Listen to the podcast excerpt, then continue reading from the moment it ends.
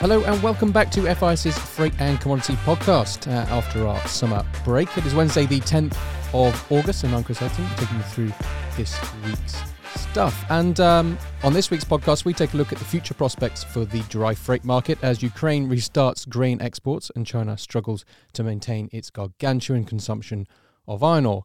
We also shine a spotlight on the scrap market with our special guest this week, as well as an update on the fast changing and all the rage market, that being carbon. But first, a look at the news. Well, there seems to be a glimmer of hope for President Biden as the Democrats managed to pass through the Senate the misleadingly named Inflation Reduction Act, which earmarks $369 billion for climate and clean energy programs, a minimum of 15% tax on large corporations, and a new 1% tax on share buybacks. Four ships have departed from Ukraine export hubs under the new Black Sea grain corridor as the fragile deal between Ukraine and Russia continues to hold. Commercial vessels around Taiwan moved away from six closure zones during China's military drills, which have been sparked by the controversial visit to the island by the House Speaker Nancy Pelosi.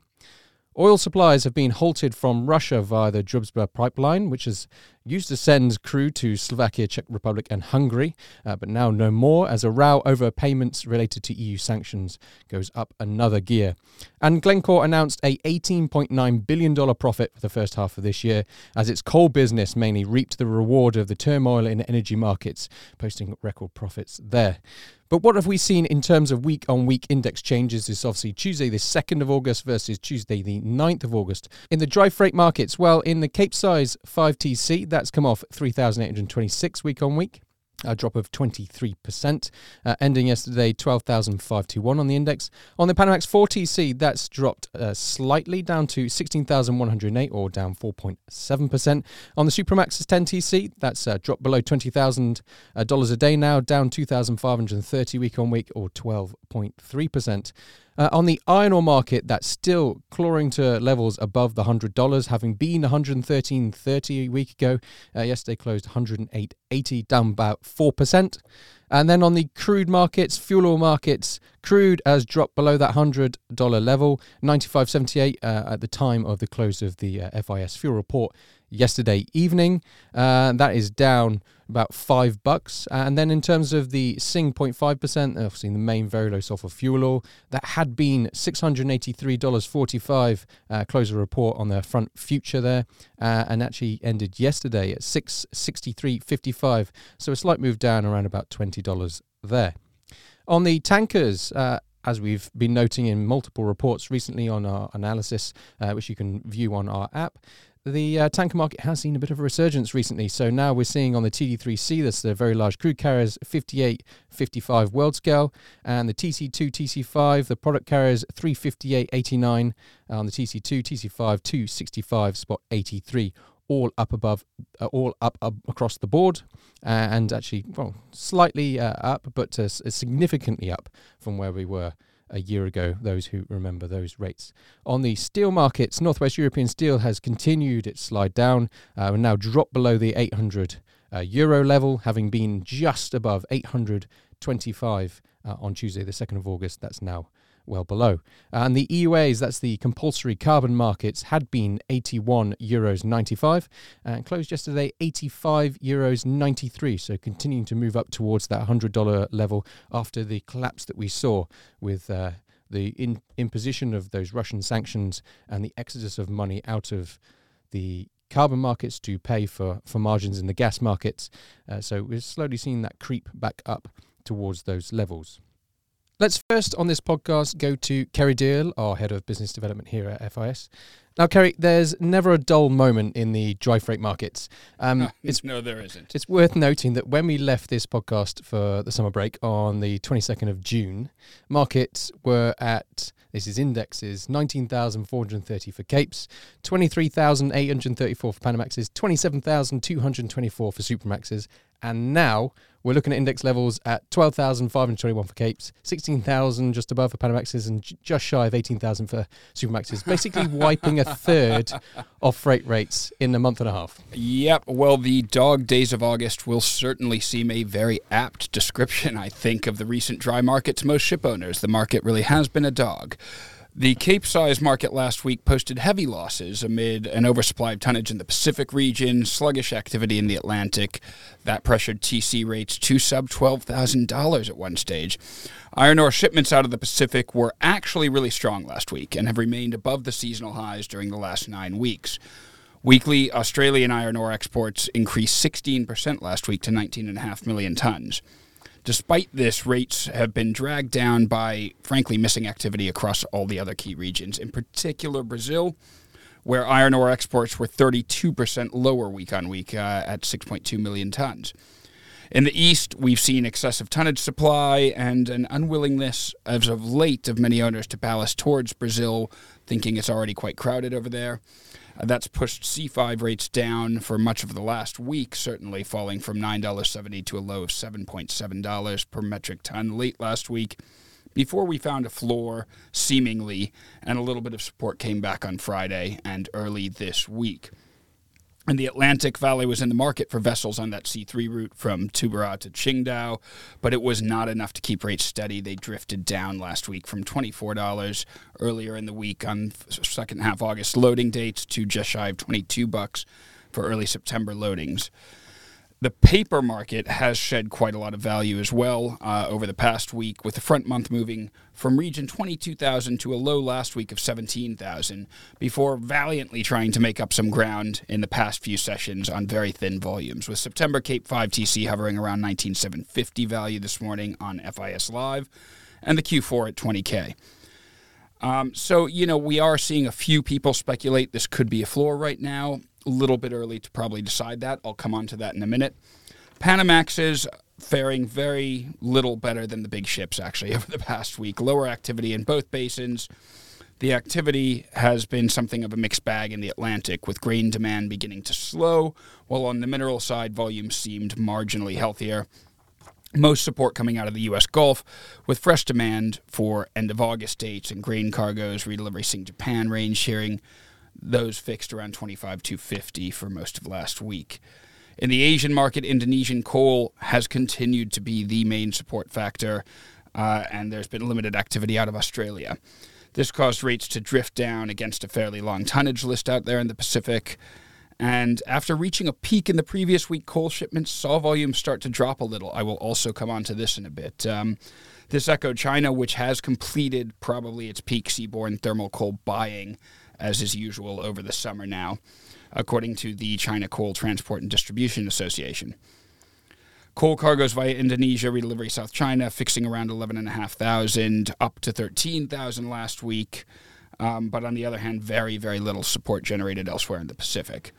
The paper market, despite gapping down sharply in the middle of last week, towards the end of last week, and for the last two days, sentiment appears to have been getting a lift from the big ships, being dragged up by the capes a bit.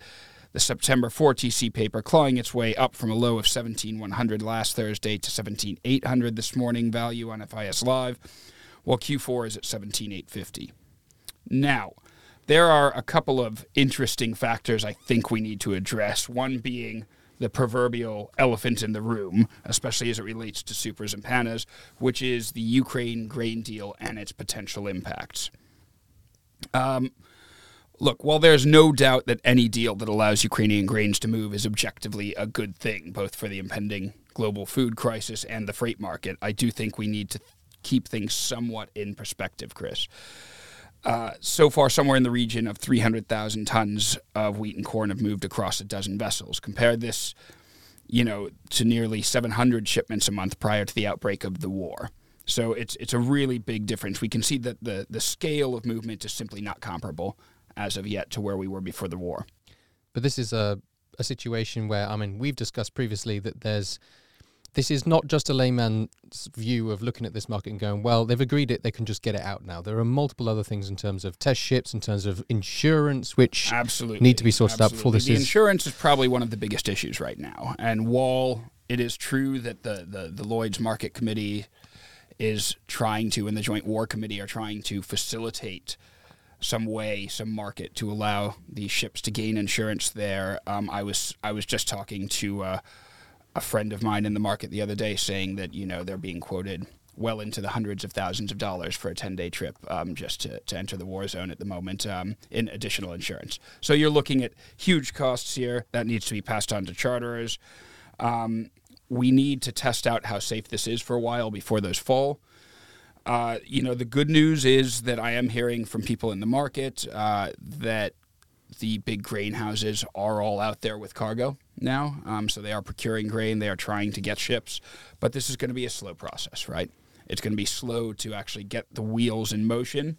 And I think the concern is also probably that this deal lasts for 120 days as it stands. So by the time we get everything in motion, how much longer will we have to ship?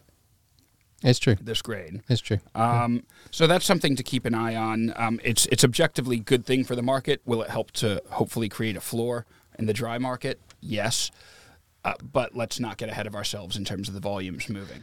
And I just wanted to point out some some nice figures. Uh, John B will be very happy with the fact that I'm picking out some some figures in terms of, and uh, this is probably most pertinent to the Cape market because I'm talking about iron ore uh, volumes here. Yeah. So if you look in terms of this is S and P Global um, market intelligence data. If you're looking for the last seven months, uh, China imported some 626.8 million tons of iron ore, but that was down 3.4% or 21.8 million tons compared to the previous year. year. So, in terms of questions of, of Cape Market finding a floor about the future, where's this going to go?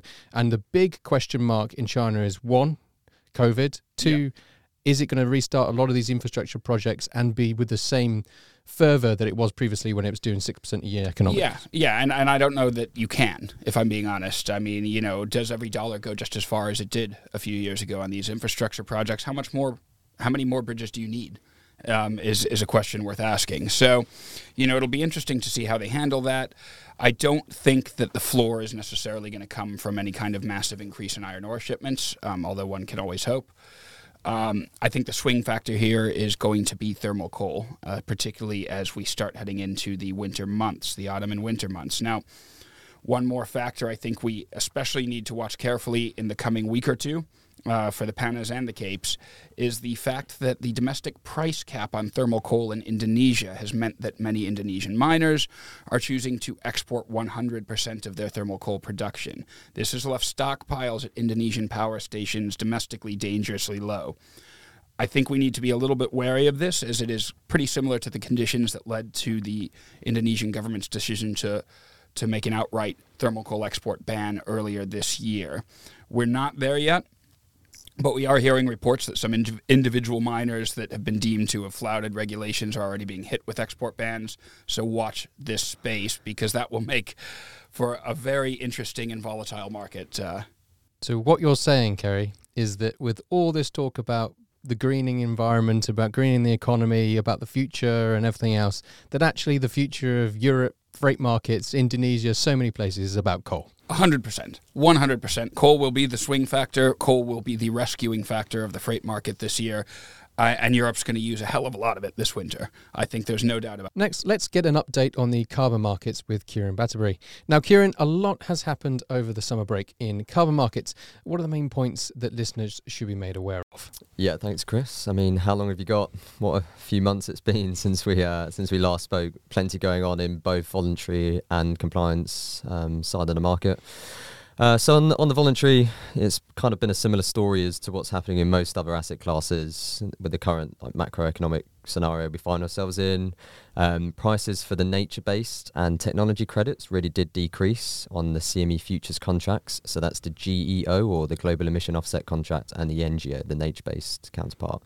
Um, so yeah, prices on the paper futures was really decreasing again, purely just down to economic situation. Um, and then that decrease in the paper wasn't actually translating into the physical market. So we kind of was in in this interesting um, situation where physical was still pricing at a higher premium, and the sellers were still pricing it as they would before any inflation risks or economic recession risks or Ukraine conflict risks were being priced in. Um, And now for a, a more contemporary discussion, so the past couple of weeks or so, we've started to see those paper prices rise again and close the gap between where the physical underlying projects are actually being priced in the OTC market. Um, and just driving recent gains and dominating the headlines at the moment is a lot of the news coming from India. Um, so last week you saw the GEO contract rise again from about two dollars ninety, um, and now it's again above four dollars, um, which is a pretty significant gain. I think on the Friday it gained about forty percent, um, and a lot of that news could be down to um, India stopping their supply or threatening to stop the carbon credit export um, of their carbon credit offsets um, until their climate goals are met. So this could be a significant shift for the market because obviously Indian credit supplies is quite large, quite a huge supply. If we lose this in a market, you know, geo prices is in- encapsulating these Indian projects. And if we start to lose them or the ones that are currently in circulation um, are taken off the market, it, it could be quite a seismic shift for the market. And obviously, we don't know what this is going to look at or look like. It could have just been a throwaway comment from a politician, but certainly something to keep an eye on, and it could be um, one of the biggest drivers for prices going forward. Um, and yeah, elsewhere in the market, we're obviously continuing to see more standardization and institutional buy-in. Um, most noteworthy is probably the ICE exchange launching 10 new nature-based futures contracts, which should um, serve the physical market better with more efficient hedging tools, which is great to see. And yeah, again, another huge exchange jumped on the bandwagon and actually listening to what some of the market participants need um, to ensure the structural integrity really of, of, the market and, and the growth of the market going forward. Um, and now onto compliance markets. The EU ETS has obviously been heavily tied to wider energy markets throughout the summer period, but to, continues to display a bit of an inc- inverse correlation, um, especially with TTF gas.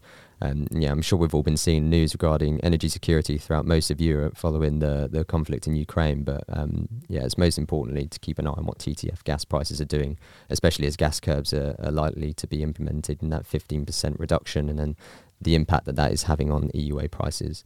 Um, yeah, throughout August, though, the EUA auction supply um, was halved as planned, um, which is just a standard normal procedure. This obviously led to the uh, futures market being quite an interesting um, trading place and seeing a lot of upside there. Um, so yeah, the impact of this reduced supply throughout the month um, is pretty evident if you look at the DEC 22 EUAs that were trading around 76 euros at the end of July, but have since returned to above the 80 dollar 80 euro threshold. Apologies. Um, and yeah, as you mentioned earlier as well on the podcast, settled at 85 spot 93 yesterday on the 9th. Next, there have been lots of talk in the ferrous market about Chinese steel production, which has been embattled with the lockdowns and pausing of major construction projects, as well as the grave concern of the finances of the country's property market. Another point looming on the horizon is the big green question mark over how global efforts to decarbonise the world economy will impact the steel industry, with it making up around about 8% of world emissions. An industry that could provide part of this solution is the scrap market. And then we've had a wonderful interview here now from Kerry Deal, who talked to Alberto Xodo, Vice President of Sales at the London Metal Exchange, on this growth market. The LME has for some years now had a complex of ferrous contracts, which includes rebar priced FOB Turkey, scrap priced CFR Turkey, as well as North American HRC, Northwest Europe HRC, China HRC, and contracts for scrap priced CFR India and Taiwan. Today I wanted to focus on one particular area, however, and that is the ferrous scrapped contracts. And a particular note, I think, within that complex is the HMS 8020 grade scrap futures priced CFR Turkey, which has become the most successful scrap futures contract in the market worldwide today. We're lucky enough to be joined today by Alberto Xodo to discuss ferrous futures and the scrap in particular with me. Hi, Alberto. Thanks very much for joining us. Hi, Kerry. Thank you very much for having me here today. Really excited to be to be on this podcast. Um, to start, Alberto, can you describe for our listeners who may not be aware why the CFR Turkey contract has become so popular, and in particular, why it might be considered, let's say, a benchmark price for the European scrap trade in general? Well, the CFR Turkey scrap market has been for many, many years the largest import scrap market in the world and has been um, a staple of the economic indicators for the region. So I remember a couple of years ago, I was speaking with a hedge fund manager in New York, mm-hmm. and he was telling me that he used to use uh, this uh, index price yeah. as a proxy indicator for industrial activity in the European continent. Interesting. Interesting. One thing that I think makes this market uh, very unique uh, is uh, the number of sources of scrap that get into Turkey. Yeah. So a lot of scrap into Turkey comes from North America, from Northern Europe, from South Africa, from all over the world, which brings it uh, to the forefront uh, of what is the global scrap market. And that's because about 70%, as I recall, of Turkish production is EAF, electric arc furnace production. Is that right? So That's correct. Okay, brilliant, brilliant. And uh, Western Europe is the largest supplier of scrap to Turkey, even though, as you say, it sources from worldwide, right? Yes, uh, it is. That has changed over time. Uh, America used to be the largest source uh, of scrap for this market, Mm. yet we have seen uh, European scrap taking the leading role. And uh, probably that's going to be continue as a trend going forward, as there are lots of plans for a new steel production capacity in the United States that may absorb more of the domestic scrap.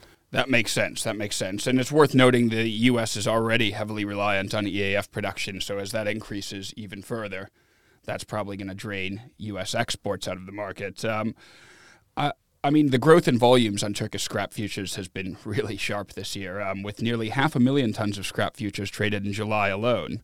And that, of course, comes against a backdrop of some very, very extreme price movements as well.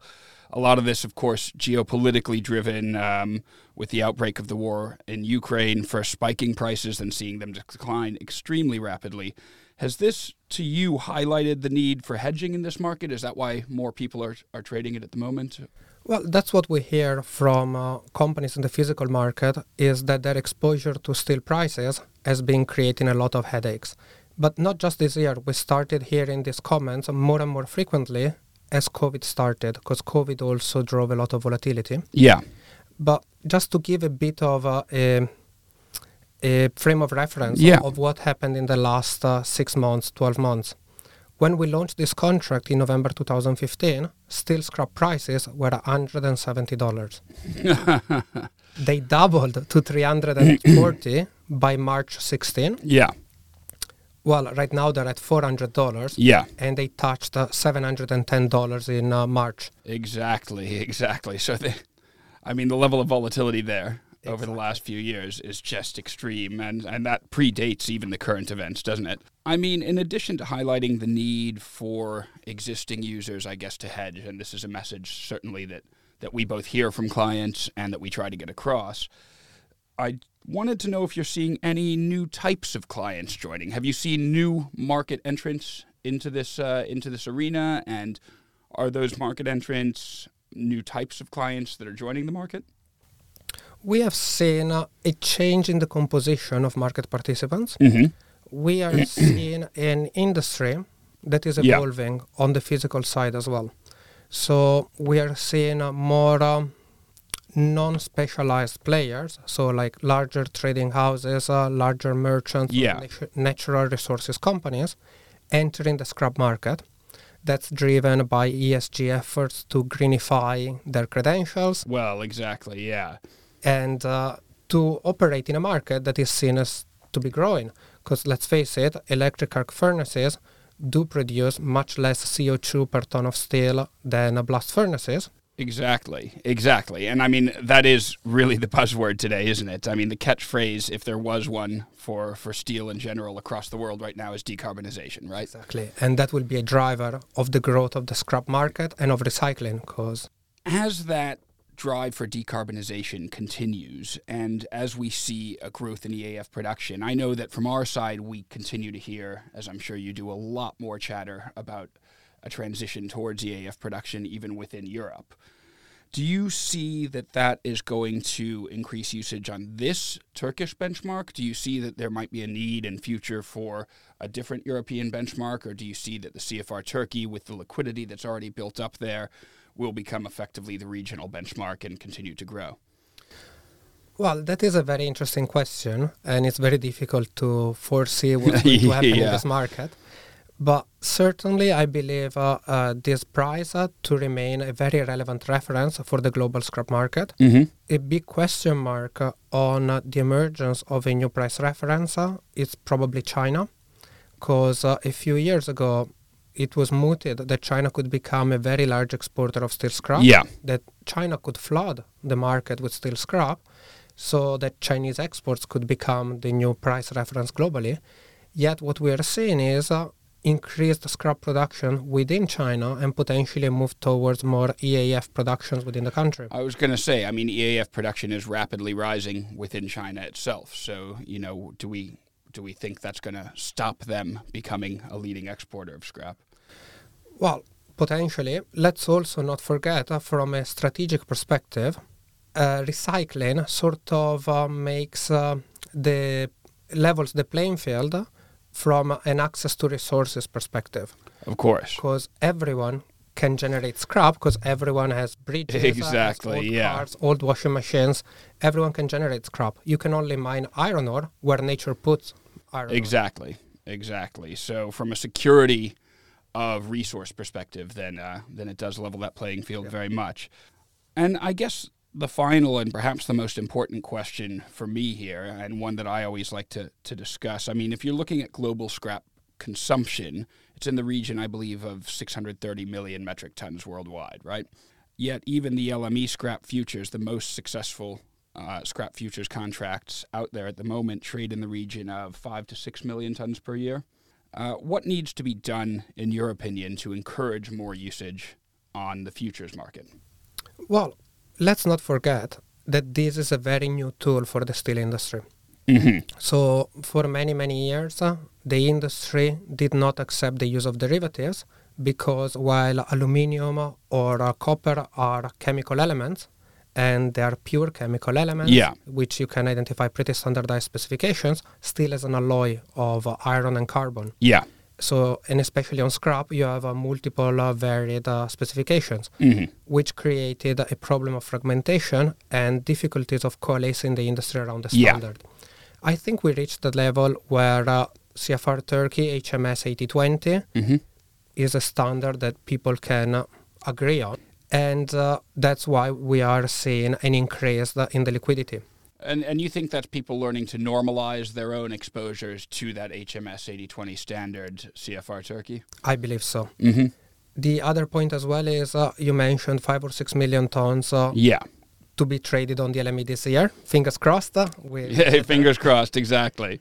But let's not forget that what we hear in the market is probably five or ten times as much is trading bilaterally uh, in the OTC market Okay. and directly with banks, and that's driven by credit considerations. So that hedging is happening to a degree. It's just not happening necessarily across the exchange.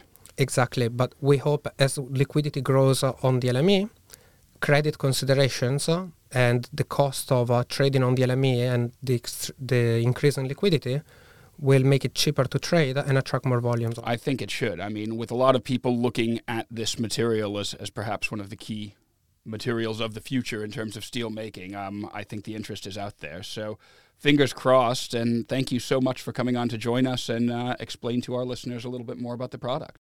That's it for this week. If you want to stay up to date with everything that's happening in the freight and commodity space, then sign up to our app, FIS Live. You can access that via our website or follow us on Twitter and LinkedIn. Enjoy the rest of your week and join us on the next podcast.